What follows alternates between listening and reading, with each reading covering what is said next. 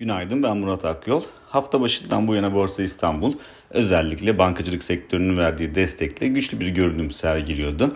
Ve dün endeksin 5500 puan seviyesinde üzerine test etmeye başladığını gördük. Fakat hem yurt dışı piyasaların e, zayıf bir tablo ortaya koyması hem de 5500 seviyesinin oldukça önemli bir direnç noktası olması nedeniyle endeksin günü bu seviyenin altında kapattığını e, gördük. Aynı zamanda e, yaklaşan seçimle birlikte volatilitenin de yüksek seyredeceğini düşünmeye devam ediyoruz ki önümüzdeki haftalarda özellikle anket sonuçlarıyla birlikte e, Borsa İstanbul'da hareketliliğin artması e, biraz daha yüksek bir ihtimal olarak öne çıkıyor. Diğer taraftan bilançolar da devam ediyor. Bugün Alarko'nun, Ülker'in ve Şok'un bilançolarını takip edeceğiz. Aynı zamanda Tüpraş ve Türk Traktör de temettü ödemesi yapacaklar.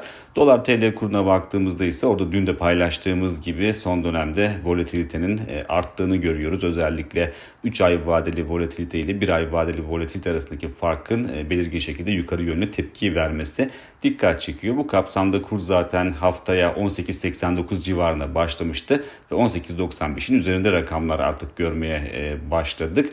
Dolayısıyla burada veriler arasında bir uyum söz konusu aslında volatilitenin artması ve dolar TL kurunun yukarı yönlü tepki vermesi. E, aynı zamanda e, Amerika'da e, verilen mesajlara baktığımızda Fed'in çok net bir şekilde enflasyonla mücadelenin e, devam ettiğine vurgu yapması ve bu kapsamda da e, daha yüksek oranda faiz artırımlarına kapının açılması ki zaten şu anda beklentilere baktığımızda e, 22 Mart'taki toplantı için e, genel piyasa beklentisi 50 bas puanlık bir faiz artırımına işaret ediyor ki olasılığı da zaten %75'in üzerine yükselmiş durumda. Bu oldukça yüksek bir olasılık olarak kabul edilebilir.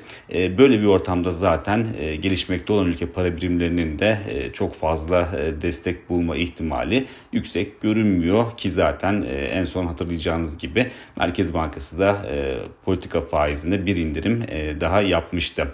18.95 seviyesi önemli bir nokta aslında teknik açıdan da önemli bir nokta. Dolayısıyla bu seviyenin üzerinde arka arkaya kapanışlar yapılması aslında son dönemde gördüğümüz gibi yukarı yönlü küçük tepkilerin devam edebileceğine yönelik de bir sinyal olarak kabul edilebilir. Ama şunu söylemek lazım. Bugün özellikle e, Amerika'da açıklanacak olan istihdam rakamlarının e, belirleyici olacağını tahmin ediyoruz. E, rakamlar e, bir önceki ay olduğu gibi ki bir önceki ay oldukça yüksek gelmişti. 517 bin kişilik bir artış vardı tarım dışı istihdamda.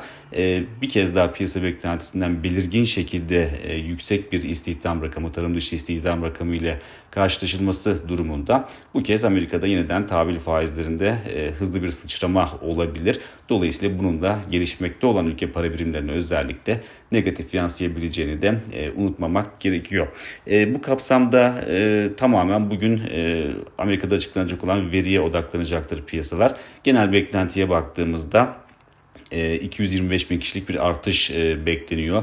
E, bugünkü tarım dışı istihdam verisinde işsizlik oranında herhangi bir değişim beklenmiyor. %3.4'te sabit kalacağı tahmin ediliyor. Tabi burada önemli olan verinin piyasa beklentisinden ne ölçüde sapma göstereceği, piyasa beklentisine yakın bir rakam görürsek bunun etki derecesi tabii ki limitli olacaktır e, Amerika'da açıklanacak istihdam rakamları dışında içeride de e, seçim gündemi tabii ki ön planda ve bugün e, Cumhurbaşkanı Erdoğan'ın seçim tarihini açıklaması bekleniyor ki zaten daha önceki demeçlerinde 14 Mayıs'ta seçimlerin yapılacağını açıklamıştı Cumhurbaşkanı. Dolayısıyla bugün de o kararını e, kamuoyuyla paylaşması bekleniyor. Bir sonraki podcast'te görüşmek üzere.